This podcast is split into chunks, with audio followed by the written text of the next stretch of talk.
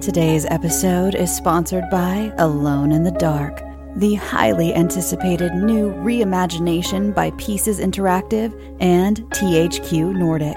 Play as Edward Carnby or Emily Hartwood to explore your environments, fight monsters, solve puzzles, and uncover the true secret of Derceto Manor. Our favorite heroes are brought to life by Hollywood stars Jodie Comer of Killing Eve and David Harbour of Stranger Things, who lend not only their voices, but their appearance and their formidable acting skills to the brave protagonists.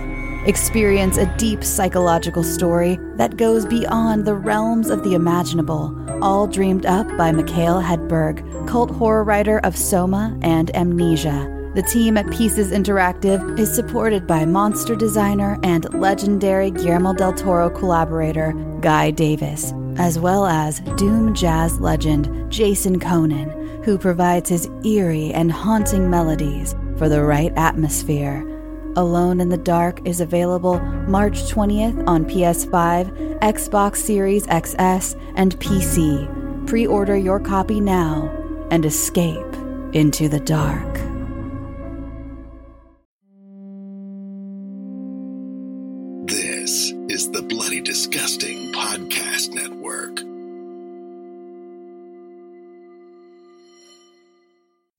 This podcast and the bonus episodes we've been doing during the week are made possible thanks to our patrons. Please join me in welcoming and thanking new patrons Aubrey Mason, Jillian Sepik, Melody Hoshek, Lobs, Frau Tottenkinder, Kat, Cynical Wordsmith, Megan Jasper, X Master X09, Mizuki 2011, Kali, Adam Opat, Not Irish, Anthony Bajer, Kayla McDaniels, Kevin Newman, Jonathan Raya, Get You John Grills Out of the Lads. Hope I read that one right. L, Gabby Heel, Tristan, Ashley Lesnetsky Lucas, Clarissa Tukowski, and Andrew Gash. Our patrons mean everything to us, and we do all we can to give back for their generosity. Starting for as little as $1 a month, their reward tiers include bonuses like early commercial free access to all episodes, shoutouts, weekly Patreon only bonus episodes, immediate access to our entire back catalog of almost 500 Patreon exclusive bonus episodes, coffee cups, t shirts, and logo hoodies. If you'd like to see how you can support the podcast and get rewarded for doing so, please check out our reward tiers at patreon.com slash creepypod. Now,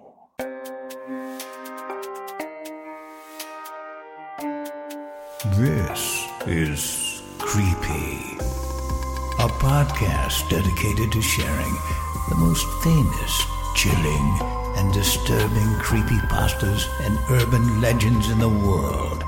Whether these stories truly happened or are simply fabrications is for you to decide.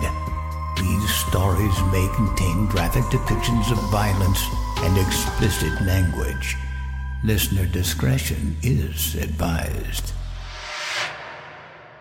Creepy presents The Blackout Box, written by Marcus Demanda and narrated by Jessica McEvoy, Erika Sanderson, Jimmy Ferrer, Owen McCuen, and Nate Dufort.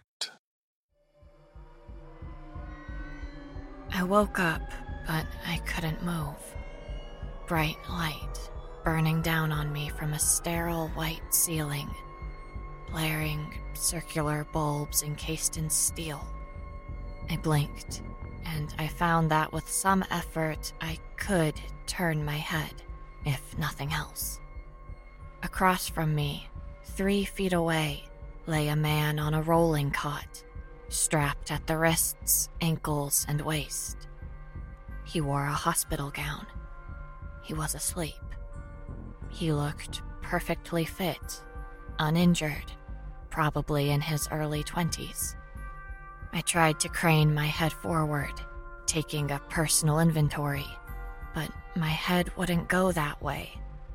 Still, turning my eyes down, I was able to make out that I was in an identical gown, on an identical cot, and identically restrained. Why? What had I done? I tried to speak.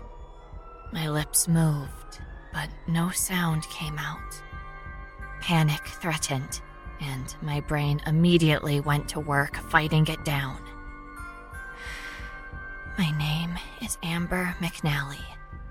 I'm 18 years old. I live at home with my mom.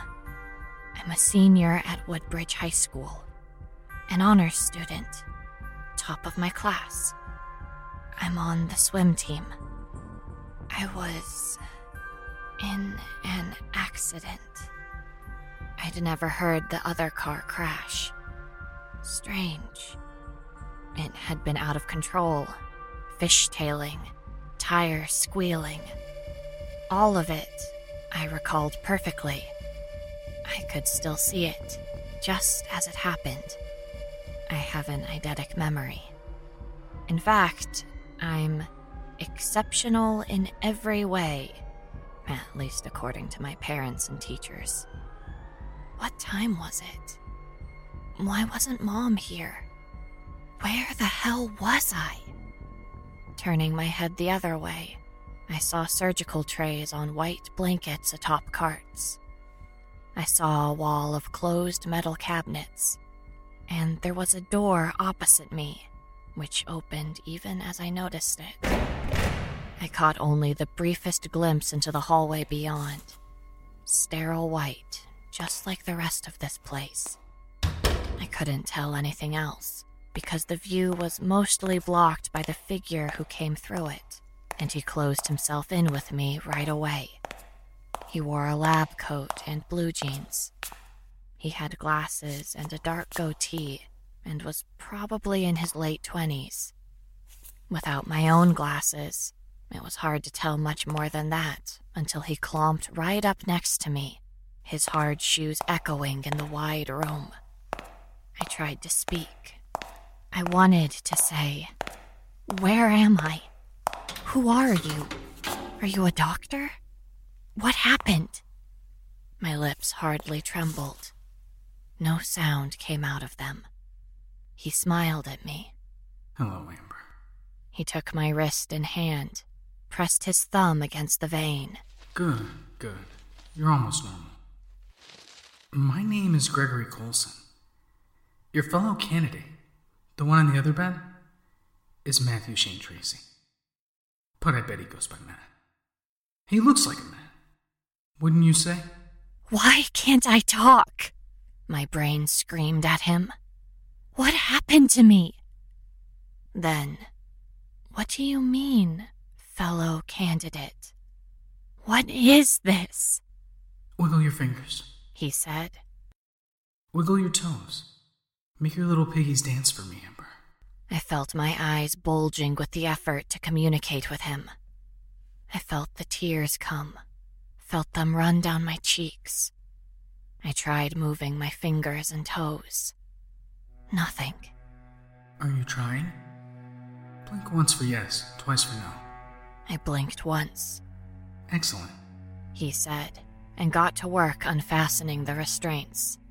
Right now, your bloodstream is digesting a little medicinal cocktail consisting of two neuroblocking paralytic agents and a steroid for independent breathing. School records indicate you're a smart girl. So I take it you understand this. He waited, arched an eyebrow. I blinked once. Just tell me who you are, I thought. Why am I here?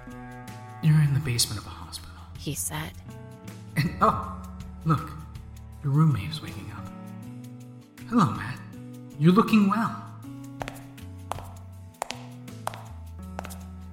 He left me, his hard shoes echoing and clomping over to the other cot as he passed out of sight. Turning my head took time and effort. I heard him go through the same fingers and toes drill with Matt, my roommate, as he had done with me. By the time I was able to look at them, the doctor, or lab technician, or orderly, whatever the hell Gregory was, had the restraints off him as well. He stood between us, clapped his hands together just once. Well, now that you're both up, here's what's what. I'm going to tell you something that's going to be unpleasant for you to hear. But I've been told I have to. Miss Markham says it's only decent. A basic kindness. To allow you to prepare yourselves in whatever way best suits your psychology and belief system. She's very grateful to you both. I had no idea who this Mrs. Markham was, specifically, but the family was one of the richest in the county. There were whole apartment complexes that bore that name, townhome communities as well. It was everywhere. As for Gregory, he seemed almost jovial, a master of ceremonies setting up his big reveal. He was practically jaunty as he rolled the surgical table between us and brandished a hypodermic needle in each hand. You're going into storage. This is a morgue, kids. He said, One of you is going to die tonight. Sheer shock stopped my breathing. What had he just said? I'd hardly begun processing the idea of going into storage when the casualness of his pronouncement of death set in. There's no way to explain the dread. That word just isn't big enough to describe the horror, the confusion, and the outrage that came with it. But I found the same feelings reflected back at me in the wide, petrified stare of my fellow prisoner, Matt. A morgue, I thought, forcing myself to breathe again. They do autopsies here, and those cabinets are for dead people, Later. Gregory said, hiking the sleeve of my gown up to the shoulder. We'll let one of you go. You'll have no memory of any of this. You'll wake up in a normal hospital room, a little beaten up from your accident, totally disoriented. But eventually you'll be fine. 50 50 call right now which one of you that will be. We have some tests yet to run, but we won't take long. We don't actually have much time. He fixed a small plastic vacuum tube to the back of the syringe, tied my arm off at the bicep with a blue rubber tourniquet. He didn't bother swabbing me with alcohol. He drew blood, first from me, then from Matt. Then he came back to me. He wheeled me across the room, toward the wall of cabinets. No! I wanted to scream. Stop! Just please stop, asshole! Don't you put me in that thing! No! Please! No! We stopped at the wall.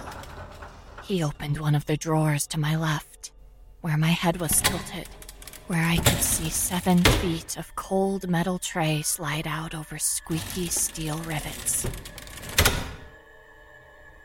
We call these cadaver coolers. He said, They're refrigeration units. But don't worry, we unplugged them hours ago. God, make him stop! Don't let him do this to me! He transferred me easily enough. Just a few tugs on the blanket underneath me, and my inert form went from cot mattress to steel tray. Hardly any effort on his part at all. I only weighed 116 pounds. I guessed Matt would be a tougher job. I blinked my eyes repeatedly at him, a quick sequence of two at a time, over and over. No, no, no. He put his hand over my eyes, made shushing noises. Slid me in, slammed the door at my feet. Darkness. Through the steel, I could hear him whistling, his hard shoes receding as he went for Matt.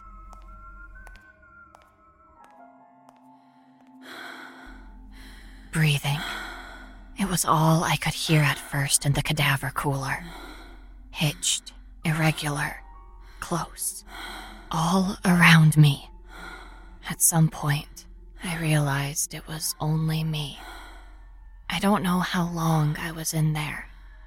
Time was meaningless, unless I wanted to guess the seconds by the count of my own breathing.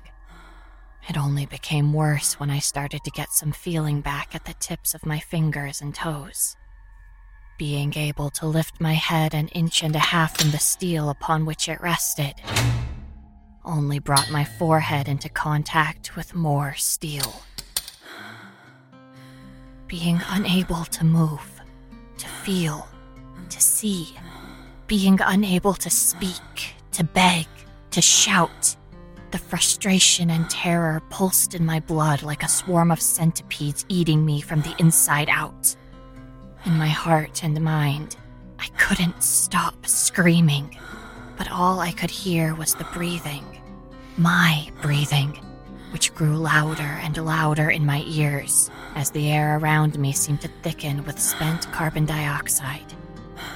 And yet, boxed in as I was, even as the panic tore at me like ragged fingernails, a part of my brain dislodged itself. I receded, growing smaller, disconnecting. I was losing consciousness. I could sense it happening by slow degrees, my darkened world slipping away, growing distant. My breathing quieted to background noise, and I found myself, perhaps as a defense mechanism, perhaps for no reason at all, going back. Back. Back in time. Back by hours or days. There was no way to know. Back to the car. The early morning hours are quiet on Clifton Road. The only sound is the engine, a lullaby thrum in the soft dark. I yawn and smile. Mom says I'm too old for the babysitting gig, that I should get a real job. But Friday nights are the Sampson twins. Easy peasy. Those boys worship the ground I walk on, and I'd spent the last two hours asleep on their couch. It was past midnight when their folks got back home, and that meant a $15 bonus. There's 65 bucks in my purse, the best money I've made all week. But Clifton is a twisty, dangerous road. A 40 mile per hour series of inclines and dips that forces you to pay attention. There aren't many lights, and the trees crowd in on either side. I turn on the radio, try to force myself more awake by sheer willpower. I wish I had stopped at the Starbucks on Route 1. A little one in the morning hazelnut java would have been just the thing. The headlights come from out of nowhere. I'm cresting the hill just before the railroad crossing, and there's no way to have seen or anticipated the other car before it's right on top of me, half in and half out of my lane. I jerk the steering wheel hard right out of reflex, not thinking at all, and plow the little Ford Fiesta straight into the only lamppost this side of Route 1. The front of the car caves in with the sound of an aluminum can crumpling, only amplified a thousand times over. I lurch forward, but then I'm instantly thrown back by the force of the airbag, breaks my glasses right down the middle. I can still hear the tinkling of broken glass, the steaming of the cracked radiator, when the initial shock subsides and the freshly deployed airbag begins to deflate. I taste blood in my mouth, and it occurs to me that I'm not dead. I might even be okay. A bloody nose, bruises for sure, probably a pair of black eyes, but I'm basically unhurt. I'm trying to scramble out from under the airbag when I realize the wreck has rendered the driver's side door immovable. I'm uninjured, but trapped. I unclip the seatbelt, worm my way over to the passenger side, and sit up. I take my first unobstructed lungful of air since the impact, get my first look at the damage. I'm fine, I tell myself, taking in the front of the car through the windshield. But Mom is going to kill me. The hood of the car is a tinted ruin, the radiator sending up steam like the stuttering gasps of a dying person. The windshield starts to spiderweb and crack even as I peer through it. I try the passenger door and find it as intractable as the driver's side. Go through the window, I tell myself. Get out. But I've never been in a car accident before, and I'm still a little dazed. I can't find my glasses anywhere, and my face feels like I've been punched, which I suppose is actually true. I wipe blood from my nose and reach for the rearview mirror to check myself. It comes off in my hand, and I can't help but laugh. That's when the flashlight shines in through the passenger side. I push the button, and miraculously, the window actually descends, letting in the night air. The face of my rescuer, however, is an absolute shadow. Give me your purse. It says. It's an adult's voice. It's a man. Is it a cop? I start to say something, to question. Shut up and give it to me, bitch. He cuts in, and suddenly I'm staring down the reflective black barrel of a gun. Right now, before I paint the dashboard with your brains. I almost fumble the stupid thing in my efforts to appease him, but I manage to get it into his other hand, quick as I can. And just like that, I'm crying. And I keep crying, even when he withdraws the gun, because I'm scared. And I've just been in an accident, and then this happens, and I don't understand any of it, Shut up. he says. His voice is calm. He's never raised it once. He's going through my purse as I cover my mouth and try to stay quiet. You're no good to me, Dad. Maybe no good either way. Just make it through this, I say to myself. Stay alive, Amber. Everything else is just details. He's going through my personal things, tossing them carelessly to the ground as he loots the contents of my purse. He unclips the little change wallet and takes out the money I just made. But then he puts the money back. And that's somehow scarier than if he had kept it. He holds up my driver's license. The only part of his face I can see in the dim glow of the flashlight is his smile. But I do see his badge. He's a cop after all. Oh well. That's too bad. He says. Too bad for you, Amber. But for me, looks like payday came right on time. He leans in through the passenger window, leading with his gun hand again. But there is no gun. There's a white cloth. He presses it to my face, even as I try to claw him off, even as I scream through it, understanding what it must be. It's damp. It smells funny. That's chloroform, I realize. I'm being kidnapped. And then there's nothing. I'm gone. When I return to myself, to the present moment inside the metal tomb of the blackout box, it was to the sound of Matthew Shane Tracy yelling his head off, and to the noise of him bucking and kicking from inside the box directly above me. I could feel it, too, vibrating through the steel, all of his futile thumping and hollering and pleading and cursing. Stop it, I thought. Goddamned idiot, don't let them know you're back. Then I tried to make the words. I figured that if I could hear him, he'd be able to hear me. But all I could manage were whispers and hisses, still strangled by whatever medicinal cocktail we'd been given. Perhaps Matthew had been given his earlier, or he was just stronger than me. Still hardly move at all. Let me out! He screamed, his cries muffled through the metal. Heavy hands and feet thundered against the metal ceiling above me. Fucking get me out of this thing, please!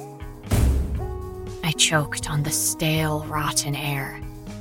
It was the closest I had come to hearing myself since the car accident.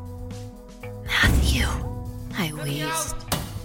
Matthew, please be quiet.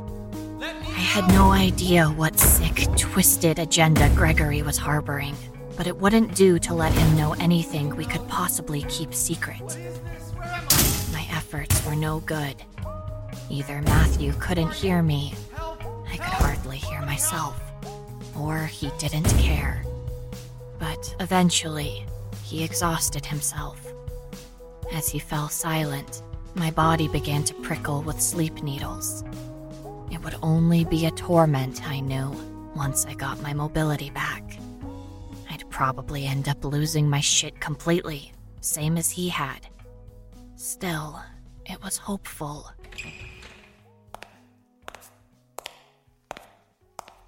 Voices through the other side of the cabinet door at my feet, muted by distance and the steel barrier that separated us. Male and female. I recognized the first as Gregory's. It should be him. He recovered first. Stronger constitution. The female voice was older, much older, and carried with it an air of limited patience currently under duress. They received the same dose, my dear.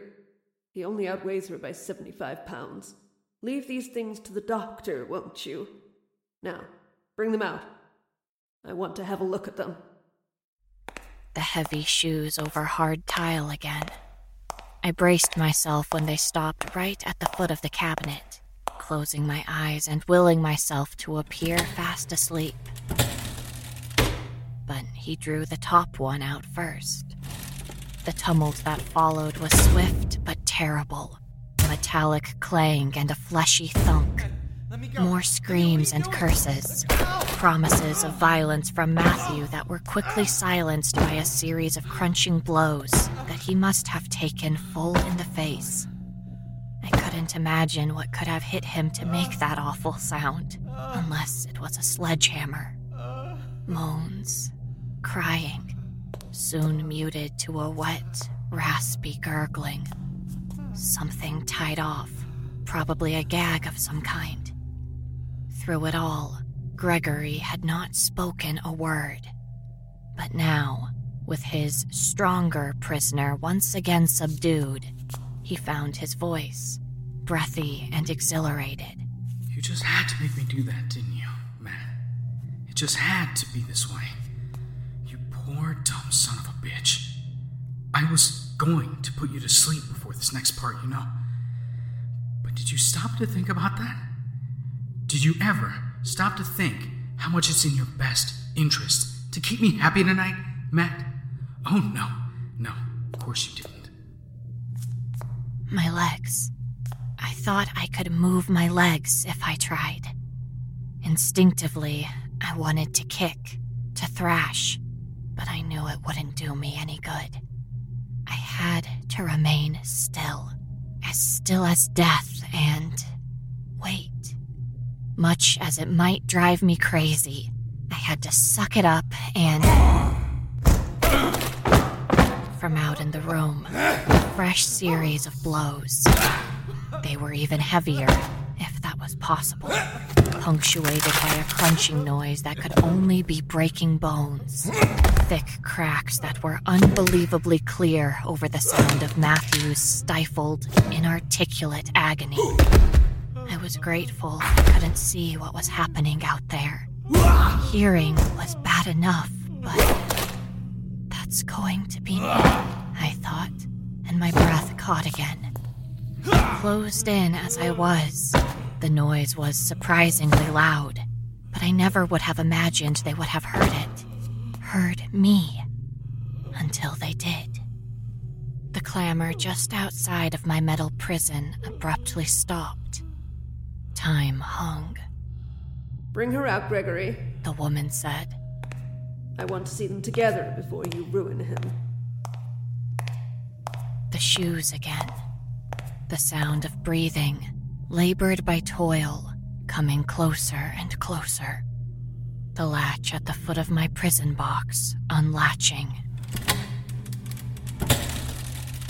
Eyes shut, Amber, I said to myself. Play possum. Play dead, no matter what they do. He slid me out, transferred me back to the cot, chuckled. Could he tell? Line them up together. The old woman said. Place their possessions out on the table where I can reach them. Sedate the boy. He's suffering most terribly, in case you hadn't noticed.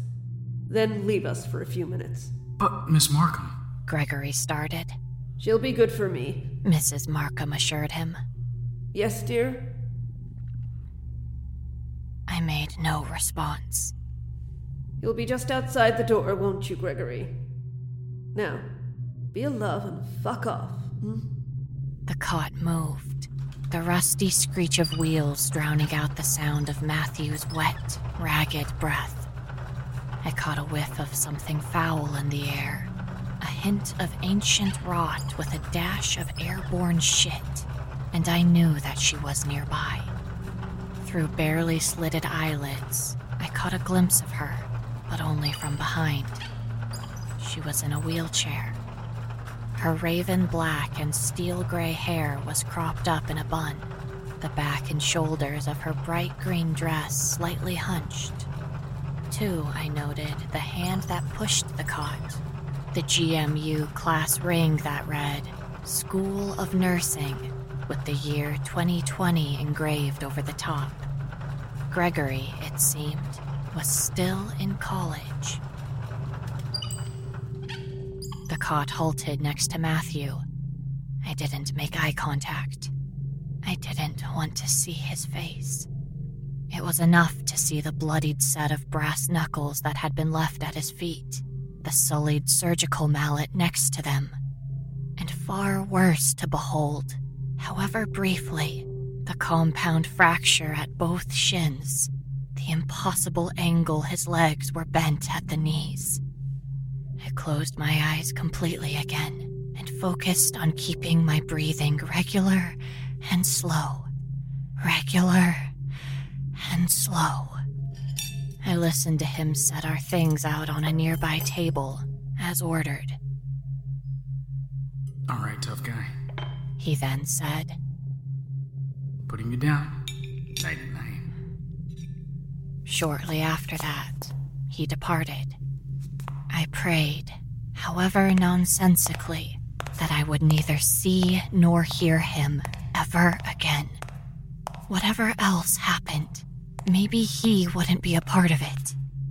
The door shut behind him with a most disgruntled click. I know you're awake. Mrs. Markham said. You cannot deceive me, child. Don't worry, I'm not here to cause you any pain or discomfort. I only wish to thank you, and to explain a few things that I know must be troubling you. Next to me, as though to remind Mrs. Markham of his presence, Matthew groaned again. But it was a weaker sound, hardly more than an exhalation. He was fading fast. I wanted to turn my head from him, but I didn't dare. Mrs. Markham was wheeling her way over to us now. She didn't stop between us. She came to my other side, ignoring Matthew completely. Her hand touched my face. Her skin felt like paper, and she smelled like death. I'm not going to be able to keep this up, I thought. I'm going to gag. I'm going to fucking puke. She drew my face away from Matthew and toward herself. I didn't resist. I kept playing dead, but my breathing was becoming more rapid. I felt my face twitch. There was no way I was fooling anyone anymore, but I kept my eyes shut. I shut them tight. This close, her very words smelled of hard alcohol and peppermint. There is a reason why Gregory inflicted those injuries upon the boy, Matthew. He should have been anesthetized first. Most unfortunate, but there was a reason. Shall I tell you what it was? I didn't answer, but I started to cry, unable to help myself. I cried just as I had in front of the officer at the scene of the accident, helpless to stop even as I kept my eyes stubbornly shut. Both of you were in terrible car accidents, Amber. Simply awful ones. It's very important that this be made true, be made convincing. The work on the vehicles has already begun. For you, this will include broken hands, a punctured lung, and a concussion. It'll actually be quite a lot more complicated in terms of getting it right than Matthew was. But you'll feel none of it. I'll see to that, I promise. I heard a bottle being opened. I heard her drink. She went on. If you're the one who must actually die, that concussion will have to be upgraded to a fractured skull. If it's Matthew, it'll be simple trauma and blood loss. I'm still waiting from the doctor to hear which of you it will be. He'll be here any time, you know.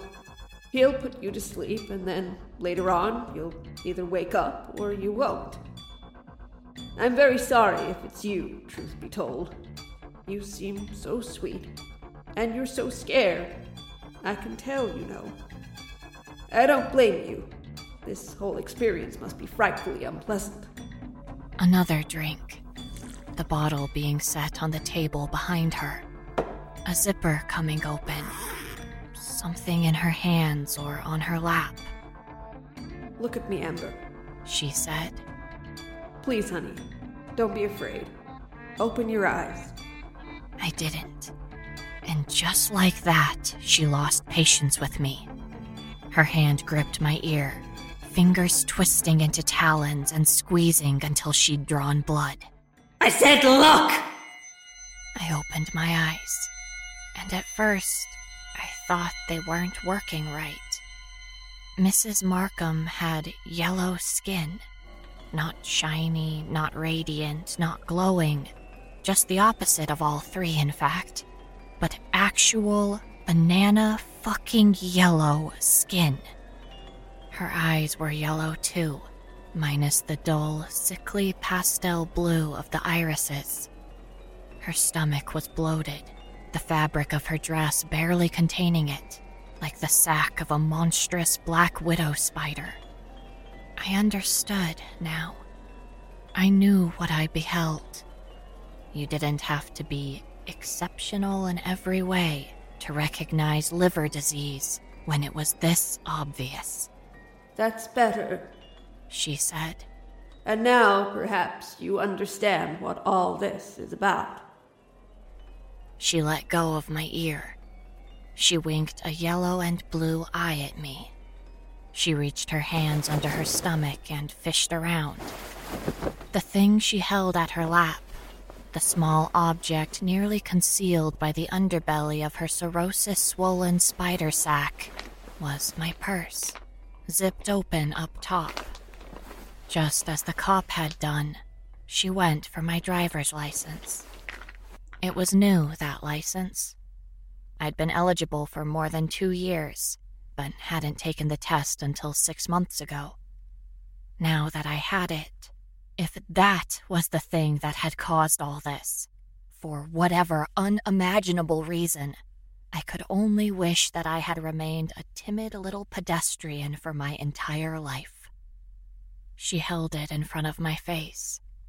Her jaundiced fingertip tapped the lower left corner just under my face and signature, at two words next to a red heart icon that stood out suddenly stark under the bright white ceiling lights of the morgue. Organ donor. I opened my mouth, found my ability to speak had returned. Wait, what? I mean, but. She placed my license back in my purse and put the same fingertip over my lips. Red nail polish gleamed under my nose like newly drawn blood. You're saving my life, child. She said, now withdrawing her hand and sitting back in the chair, her shoulders still scrunched as though all of her bones had been pressed inward. But one of you is, anyway, as soon as the doctor finishes with your blood samples and determines my best match. I'm so grateful to you both, and so terribly sorry for this ordeal. Most regrettable. But. I insisted, not raising my voice, terrified that anything I did or said that was even slightly amiss might set her off again. How? Why? Mrs. Markham, don't you have. I don't know. family or something? Please. I'm only 18. Would you believe I'm only 40? She said. Anyway, how isn't so complicated. They said that money can't buy you everything, but I've got enough to try.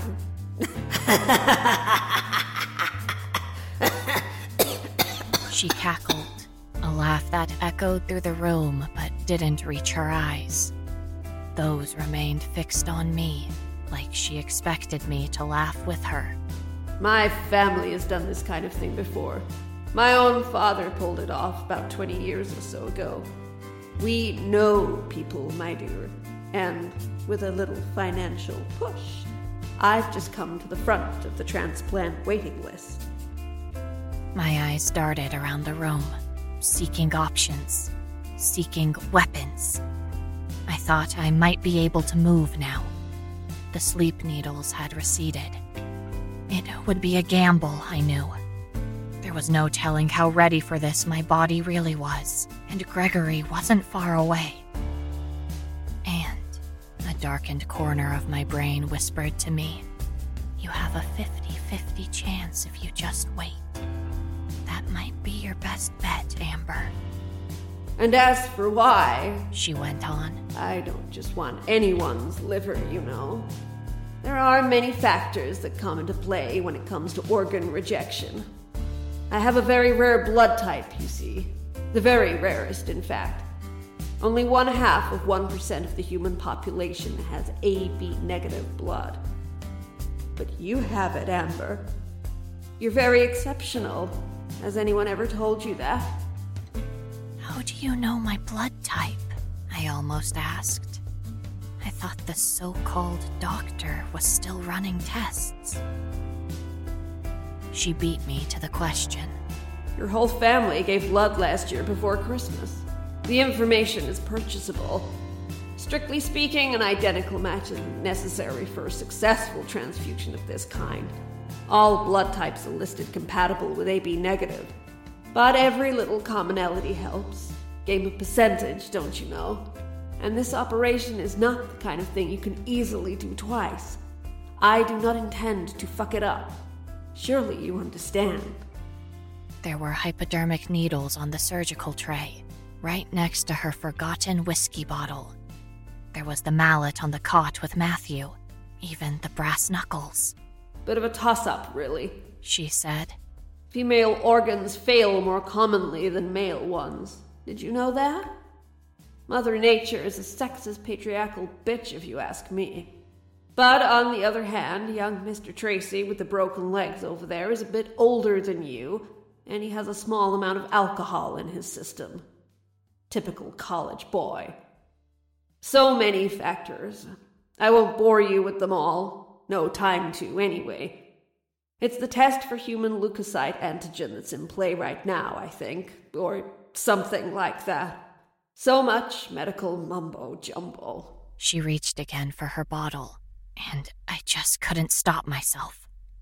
I lurched upright, or tried to. I grasped at her with both hands. Clearly, in my mind's eye, I saw myself do it. And fail. I had just enough strength to roll onto my side, nothing more. My arm hung limply over the side of the cot. Mrs. Markham wheeled back from me, expelled a short bark of a laugh. and I don't blame you for that either, my dear. No, no, not at all. You don't want to die, neither do I. Maybe you'll get lucky, little bitch. Behind her, the door opened. The man who stepped through it wasn't Gregory. He was older, cleaner cut. His bearing was cold, his face blank. He was wearing scrubs. Behind him, a coven of subordinates followed him inside, also wearing scrubs. It was the doctor. For one of us, it was time. We have a decision then? Mrs. Markham asked. The doctor nodded. Close call, He said. but yeah. Help me. I pleaded with them. I only need one, I told myself. Just one of them needs to listen, to give a shit, to care. And finally, there at the very end, I found myself able to finally scream. Somebody fucking help me, please! He looked at my arm, at the track mark Gregory had made without cleaning the inner elbow. His gaze drifted over to Matthew. He shook his head in distaste. Fucking goon. He muttered. Then, to Mrs. Markham, Do you want to know? he asked. We need to get you into prep, ma'am. This has to be done before the next shift change. And that's only eight hours away. Put her under first. She said. I want that bitch to go to sleep and dream about the question. The doctor remembered to swab my arm clean, at least. His attendants wheeled Mrs. Markham out of the room, toward whatever room they used as prep and the surgical theater. I could do nothing but cry as the remaining members of the team circled me like vultures. Don't do this to me. I begged them. He put the needle in, not listening to me. And then, from under the scrubs, his phone went off. Seriously? I thought. It was almost funny. But the doctor checked it before unsnapping the rubber tourniquet from my arm, eyebrows arched. A question, not an accusation. He let out a sigh. That's it? he said to his team, but he kept his voice low. The money's gone through. Talk about timing. The tourniquet came off. He leaned in close. I was already starting to drift off when he whispered, You're going to be fine, young lady. And you won't but the world was graying out. remember any of it. When I came to in the hospital proper, my memory was foggy, but not dead. It took some time to get it all back. When intern Gregory popped in with a nurse I didn't recognize to check my casts and my pupil size, and to tell me that my mother had been contacted and would be here any time, it was his class ring that triggered the start of my remembering. I wanted to strike him, but both of my hands were broken.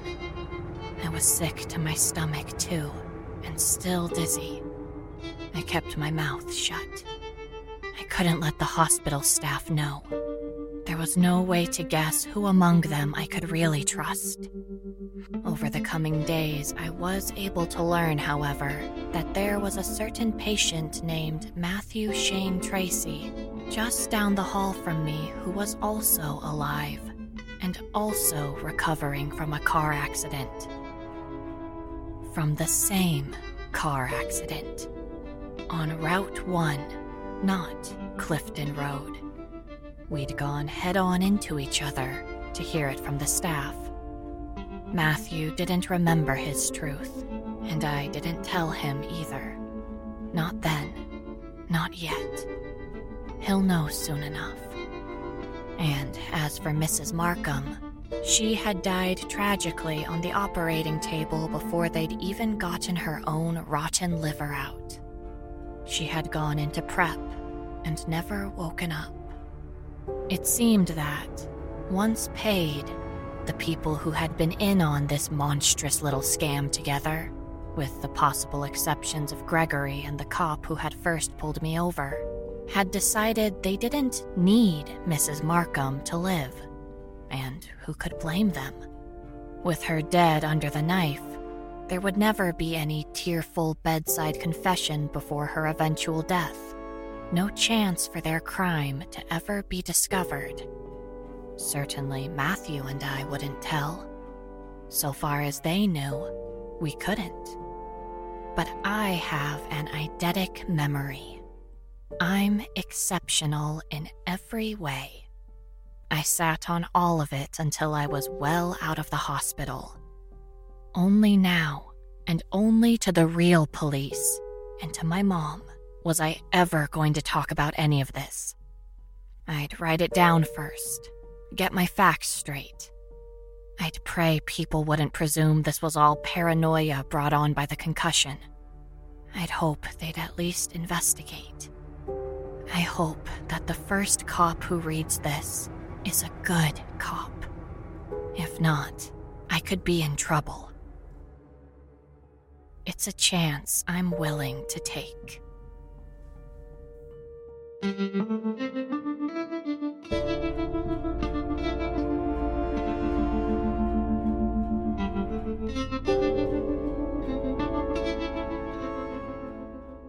For more information, including pictures and videos of the stories told on this podcast, or to suggest stories for future episodes, please visit us at CreepyPod on Twitter, Instagram, and Facebook, or email us at creepypod at gmail.com. All stories told on this podcast can be found at creepypastawikia.com and are protected by a Creative Commons license. Some rights reserved unless otherwise stated.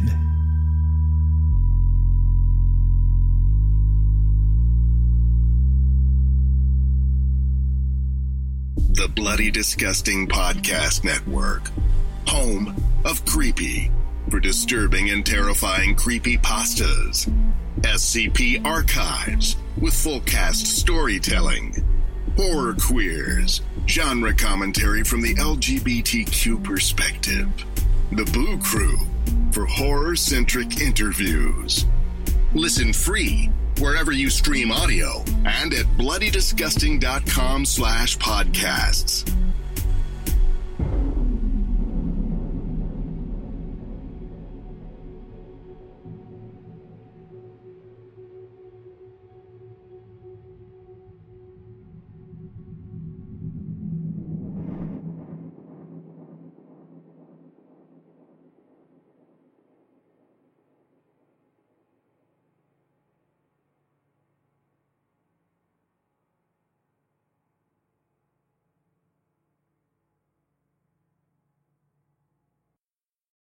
Join us today during the Jeep Celebration event. Right now, get 20% below MSRP for an average of 15178 under MSRP on the purchase of a 2023 Jeep Grand Cherokee Overland 4xE or Summit 4xE.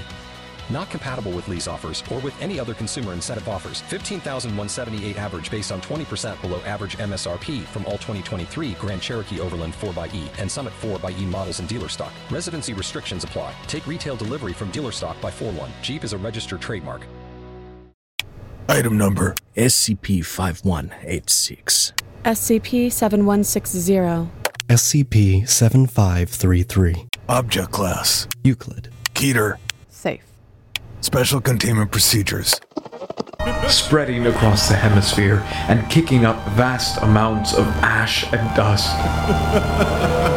The only thing I could hear was 7219 laughing. Do you remember your name?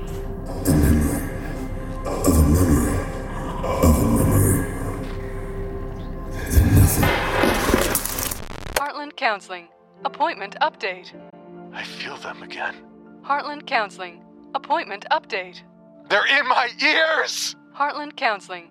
Appointment update. Nobody understands! SCP Archives is a weekly fiction podcast. Each episode, we dive into the strange, the unknown, and the. Find us on Apple Podcasts, Spotify, or at scparchives.com.